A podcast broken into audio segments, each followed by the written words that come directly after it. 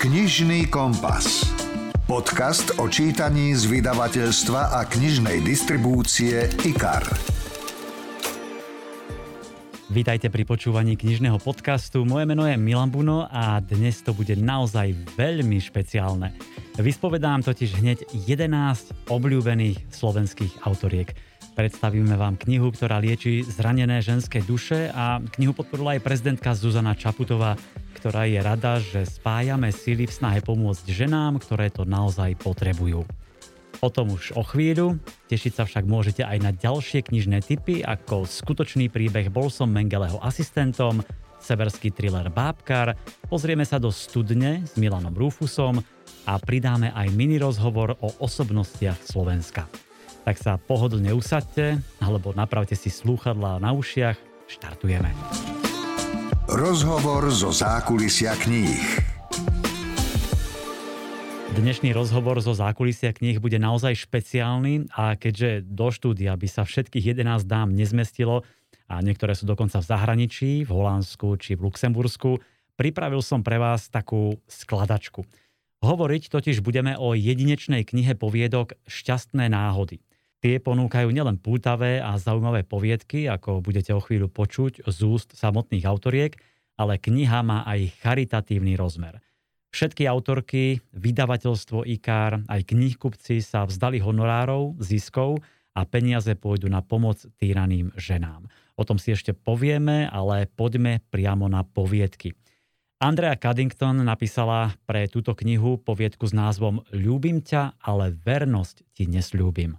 Má to byť naozaj oddychovka, má to byť ako keby rozprávka. Normálne, že film, je to zasadené do prostredia, ktoré je veľmi bohaté, státok, celá tá zodpovednosť dedičky v, v rodine, kde sú silné ženy, kde je silná mamina, babička, ktoré ju lúbia, pošľú ju do najkrajších škôl a tak. A teraz ona má takého červika v sebe, že ona tú zodpovednosť ako keby samozrejme veľmi chce, ale sa jej páči bohemský život, páčia sa jej parties, je mladá, páči sa jej neviazanosť, že nechce, lebo oni majú ako pre ňu vybratého vhodného partnera, ktorý tiež pochádza z veľmi silnej tradície a tak.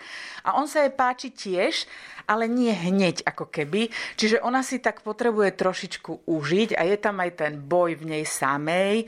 Aj v tom názve Ľúbim ťa, ale vernosti neslúbim, chcem povedať, že ona toho svojho vybraného milenca, frajera, partnera celoživotného lúby, ale nie je si celkom istá, že či dokáže byť v 20 alebo kedy sa berú verná do konca života.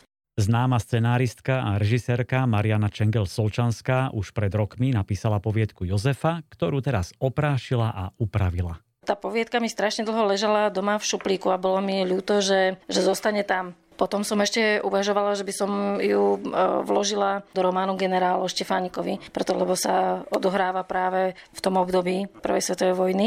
Napokon sa to nestalo, takže som veľmi rada, že, že sa narodila akoby teraz. Je pre mňa veľmi osobná, preto lebo je to vlastne prerozprávanie príbehu nášho rodinného, môjho prastarého otca Štefana Bíra a jeho sestry Jozefy jeho veľkej láske Štefana k svojej sestre Jozefe. Táto ich veľká láska je vlastne rozprávaná na pozadí veľkých dejinných udalostí, ktoré zmenili svet. Každá vojna mení svet. Ja mám pocit, že aj teraz že sme vo vojne a si hovorím, že teda sa asi dožijem toho zmeneného sveta a neviem, čo to bude. Hovorí sa, že ak chcete Boha rozosmiať, mali by ste mu povedať o svojich plánoch. Tak by sa dala opísať aj poviedka od Adriany Bojsovej s názvom Ty voňať ako malý boh. Adriane vyšla pred pár mesiacmi poviedková kniha Mimóza, v ktorej ukázala, že táto forma jej absolútne sadla. Takže o čom je jej poviedka v knihe Šťastné náhody?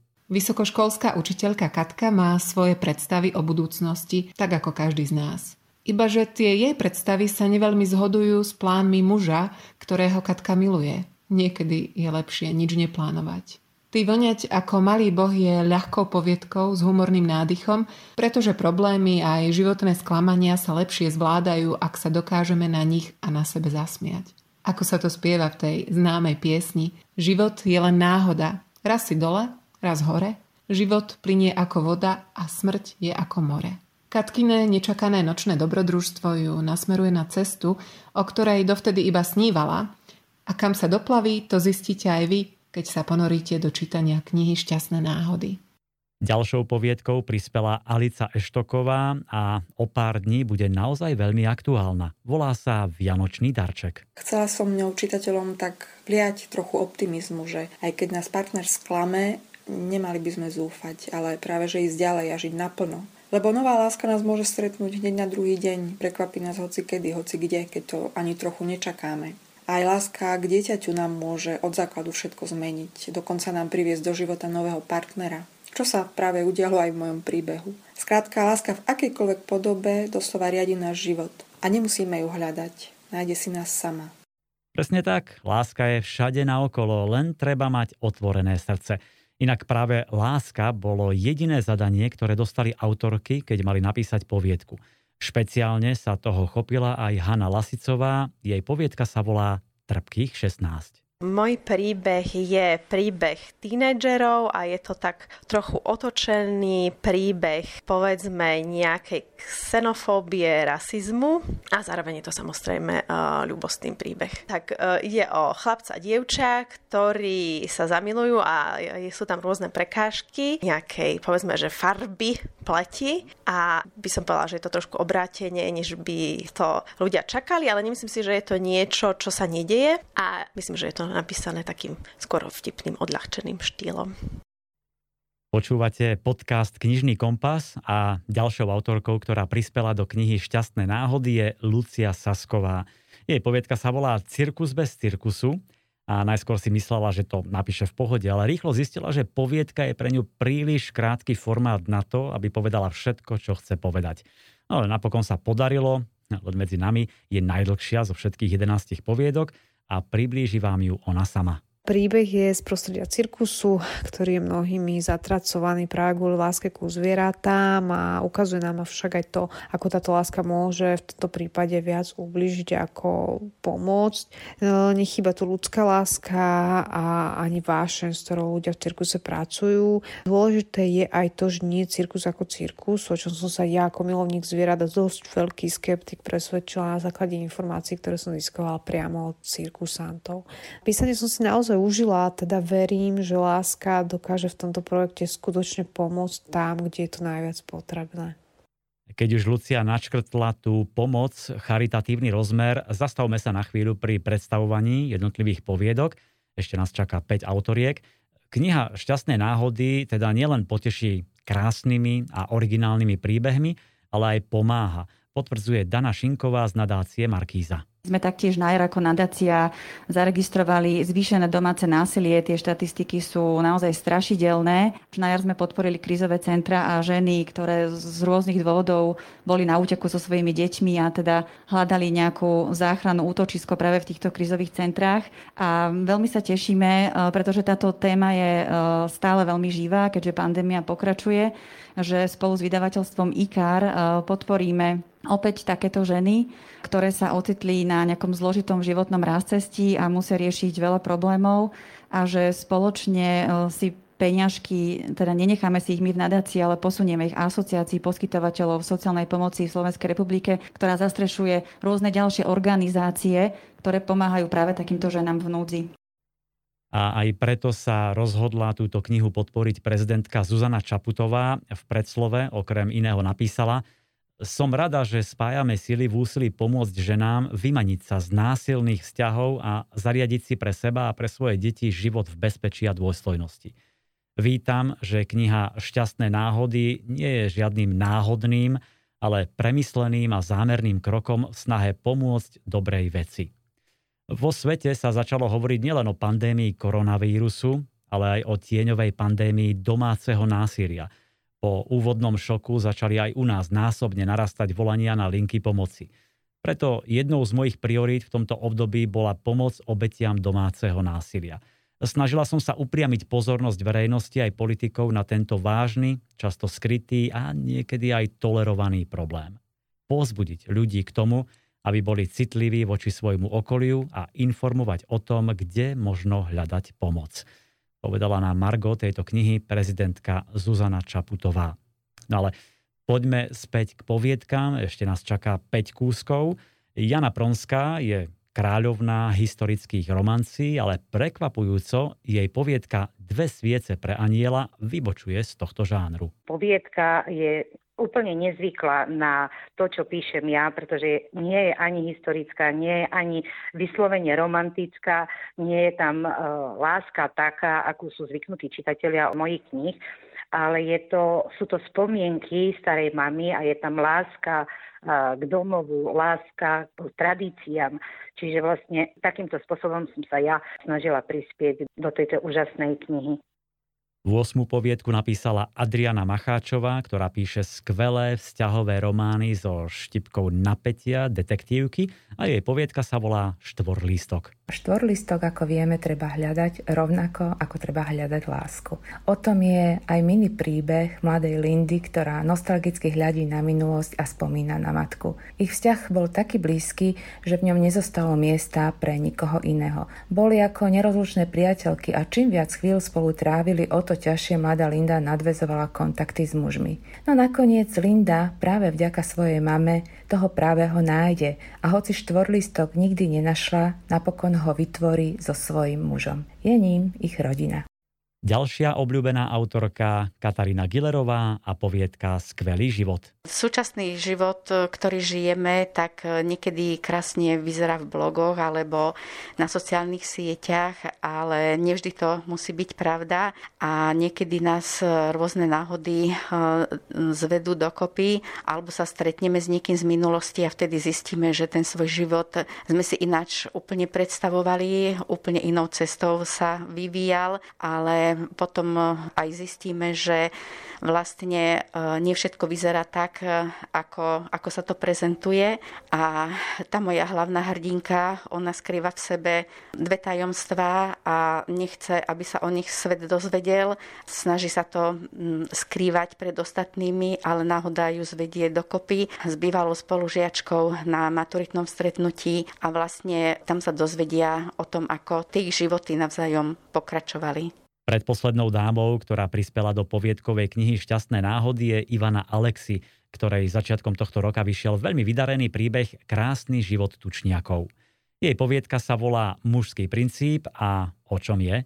Dalo by sa povedať, že o láske. Pocite, ktoré má nekonečné množstvo vyjadrení a nemusia to byť iba milé slová či vrúcne dotyky. O láske, ktorá dáva krídla ale najmä pristávaciu plochu pre návrat. Rovnako však musím spomenúť jedno slovo, ktoré sa s príbehom viaže a dokonca sa dostalo aj do názvu. Princíp.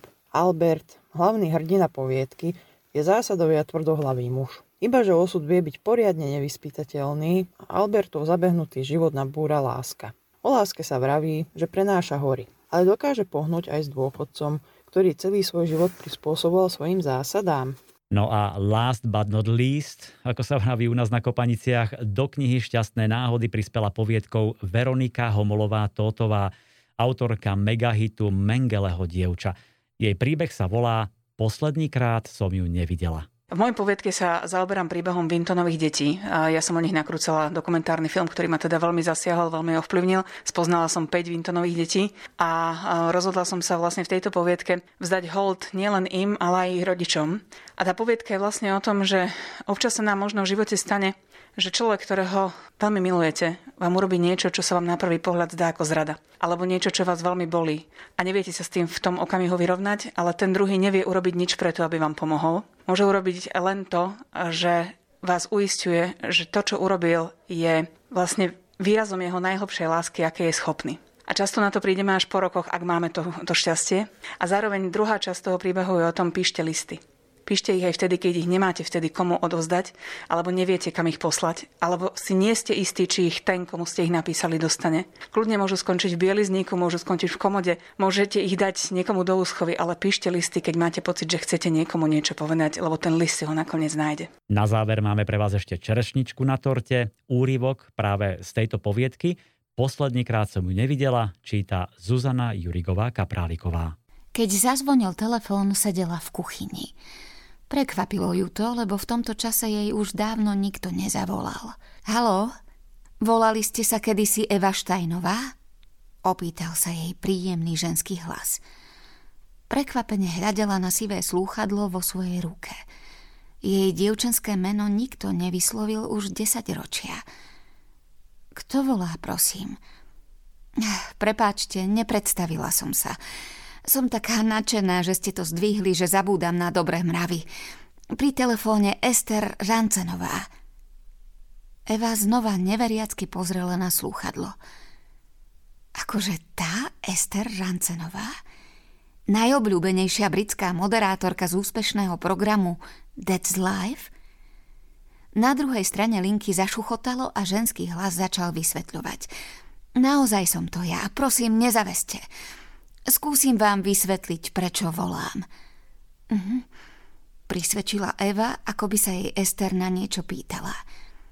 Do Británie ste prišli ako malé dievčatko v lete 1939 Pricestovali ste vlakom, kde bolo veľa takých detí ako vy a nejakí dospelí.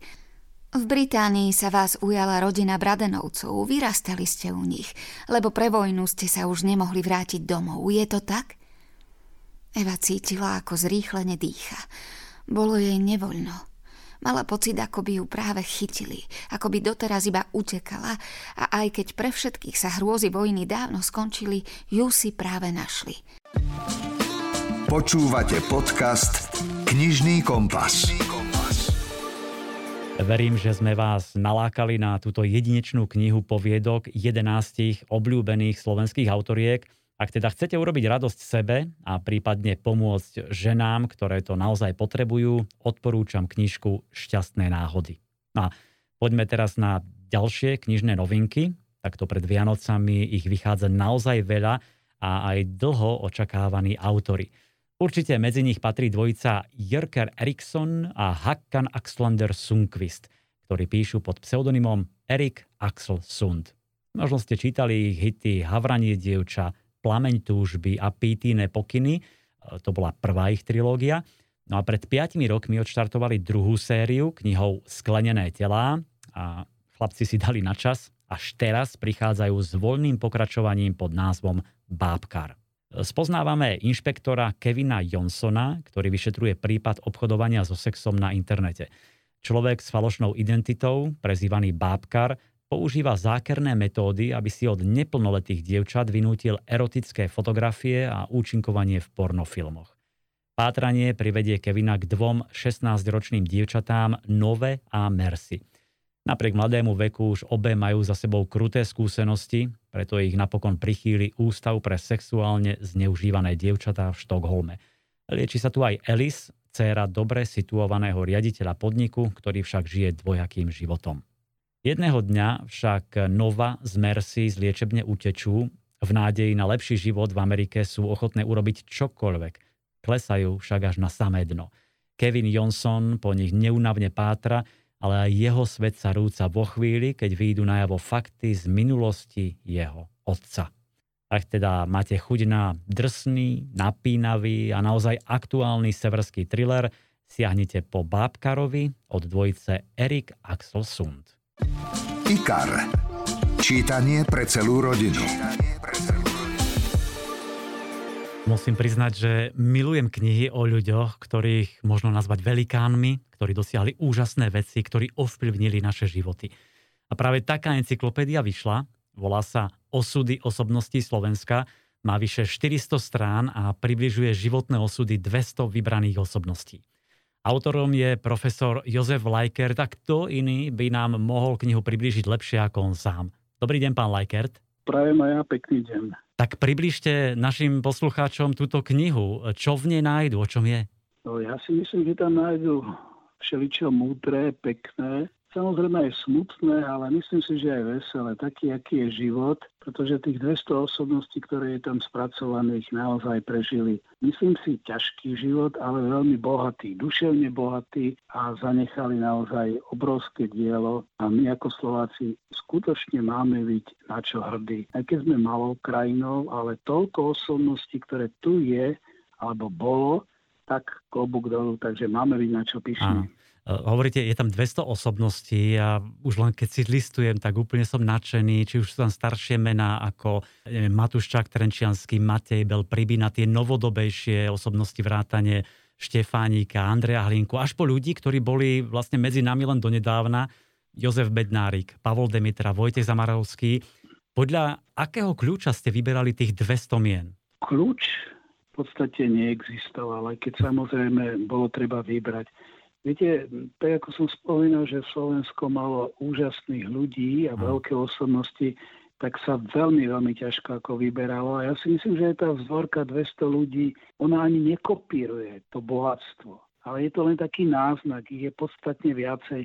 Takže bolo treba naozaj do toho dať trošku taký, taký cit, aj takú lásku pri tom výbere a pozerať sa teda, kto je vám taký bližší, alebo čo si vymyslíte, že kto by mohol splňať rade tie kritéria vaše a cez tie vaše oči alebo cez tú vašu dušu myslím konkrét, konkrétne na autorovú, snáď hádam aj čitateľ povie, že toto sú naozaj tie osobnosti, ktoré si stačí polistovať, prečítať a zapamätať si, čo urobili. Pretože tá kniha, ona nie je encyklopédia, ako ste v úvode spomínali, lebo encyklopédia, je úplne čosi iné.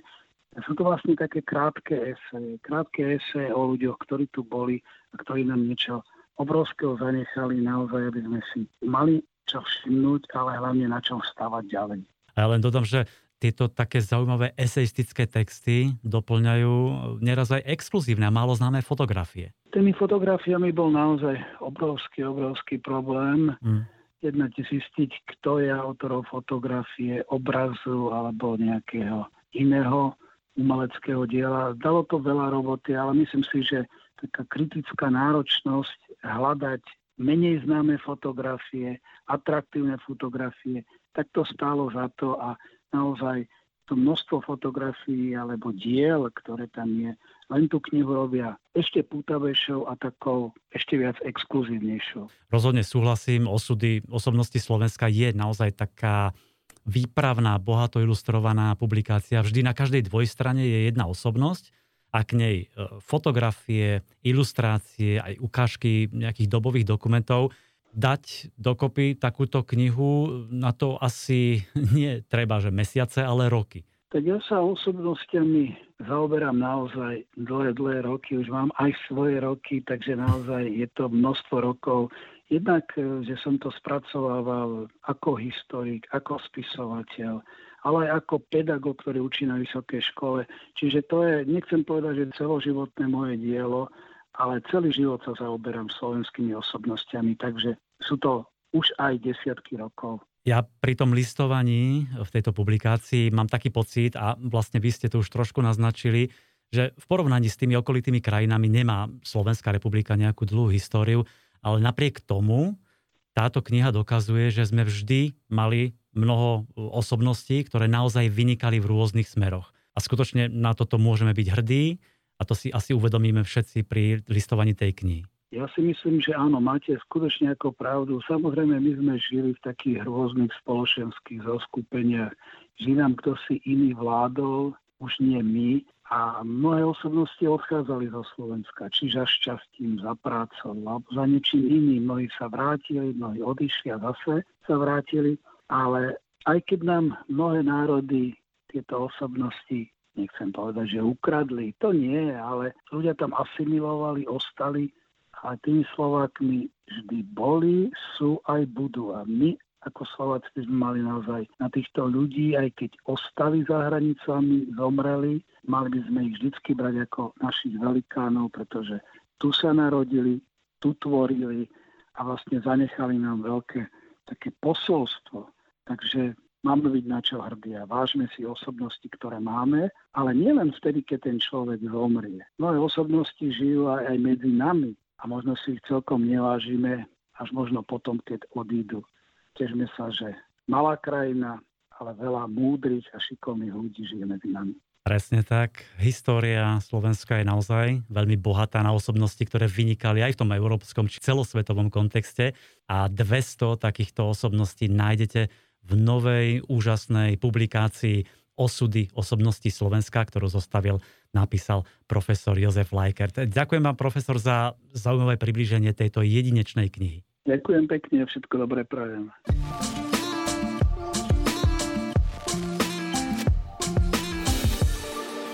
Presuňme sa teraz do roku 1944. Nachádzame sa v koncentračnom tábore Osvienčím. Z vlaku práve zoskočili stovky Židov a pri koľajniciach sa začína ten povestný výber. Samotný Jozef Mengele, dôstojník SS a lekár, prikázal všetkým lekárom vystúpiť z radu. Potom pristúpil k novovytvorenej skupinke asi 50 doktorov a nariadil, aby z radu vystúpili tí, čo študovali na nemeckých univerzitách a majú znalosti z patológie a forenznej medicíny. Dopredu sa predral jediný Miklóš Nisli. No a tak sa začala jeho neuveriteľná cesta po boku sadistického doktora Mengeleho. Reč je o skutočnom príbehu. Bol som Mengeleho asistentom. Nisli sa stal členom Zonderkommanda, skupiny väzňov, ktorá pracovala v plynových komorách a v krematóriách a spravidla po štyroch mesiacoch tam sama končila. Nisli ho poverili vykonávaním pitiev a je zázrak, že ako očitý svedok Mengeleho zvrátených sadistických experimentov, najmä na dvojčatách a ľuďoch postihnutých dvarfizmom, prežil. V tom období už nacisti zahladzovali všetky dôkazy. A Nisli krátko po vojne ako jeden z prvých odhalil svetu všetky zverstvá, ktoré sa v táboroch diali a to v čase, keď väčšina ľudí ešte zatvárala oči pred pravdou. Vypočujte si krátky úrievok, ktorý načítal Dadonať. Kým nás rozdeľovali do skupín, naskytla sa mi príležitosť rozhliadnúť sa po okolí. V lúčoch zapadajúceho slnka mi scenéria, ktorú som videl cez štrbinu v stene vagóna, teraz pripadala ešte desivejšia a hrozivejšia. Okamžite ma zaujal jeden zo vzdialených objektov – Obrovský štvorhranný komín z červených tehál, ktorý sa postupne zužoval. Týčil sa nad dvojposchodovou budovou a vyzeral ako zvláštny továrenský komín. Najviac ma zarazili vysokánske plamene, ktoré šľahali pomedzi blesko z vody na šikmo lemujúce štvorcový vrchol komína. Snažil som sa prísť na to, aká diabolská príprava jedla si vyžaduje taký obrovský oheň – Odrazu som si uvedomil, že sme v Nemecku, v krajine kremačných pecí. Počas desiatich rokov, ktoré som v tejto krajine strávil, najskôr ako študent a neskôr ako lekár, som zistil, že aj to najmenšie mestečko má svoje krematórium. Takže továreň, na ktorú som sa díval, bolo krematórium.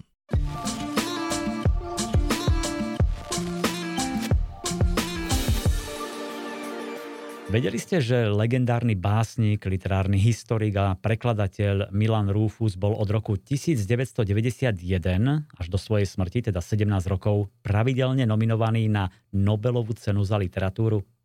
Patril k najvýznamnejším predstaviteľom modernej slovenskej poézie a dokazuje tu aj úžasná trilógia, ktorá začala vychádzať v Lani. Prvá kniha sa volala Prameň a ponúkla 191 básní. Teraz vyšla druhá kniha s názvom Studňa, a Milan Richter do nej opäť vybral to najlepšie, presnejšie 141 básní. Rufus bol básnik ľudskej tragiky, vedel úžasne písať o láske, o rodine, domove, ale aj o vojne, nenávisti, mravnom úpadku či o poslaní poézie. Kniha Studňa vyšla s prispením Fondu na podporu umenia a krásne ilustrácie pridal známy výtvarník, grafik a maliar Dušan Kálaj. Po pramení a studni príde ešte záverečná kniha s názvom Studnička. Ajna. Na vlne ezoteriky a spirituality. Posledný knižný tip sme si nechali pre milovníkov astrológie. Vyšla totiž kniha Astropoeti, ktorá vám pomôže vidieť, čo je napísané vo hviezdach. Ak ste niekedy rozmýšľali, prečo vás váš priateľ, narodený v znamení blížencov, pri poháriku nepustí k slovu, tak skúste hľadať odpoveď v tejto knihe. Alebo sa možno dozviete, kedy ten škorpión, ktorý vám o druhej v noci SMS-kuje, konečne urobí ďalší krok vo vašom vzťahu. Kniha Astropoeti je e, taký úvod k 12 znameniam pre astrologického nováčika, ale je to aj zdroj zaujímavých informácií a posolstiev.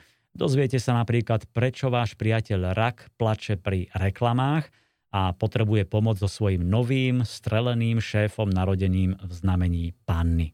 Pri každom znamení si prečítate, čo by ste o ňom mali vedieť, ako je na tom s láskou, so vzťahmi, s prácou A na záver pridávajú autory aj slávnych ľudí narodených v danom znamení a dokonca playlist pesničiek, ktoré by mal počúvať dotyčný. Kniha Astropoeti je písaná takým veľmi pohodovým štýlom, nechýba nadhľad, humor, láskavosť, takže ak si chcete spríjemniť dlhé jesenné a zimné večery, nech sa páči. Astropoeti od dvojice Alex Dimitrov a Dorothea Lasky. Preslávil ich Twitterový účet Astropoets, ktorý má vyše 640 tisíc followerov.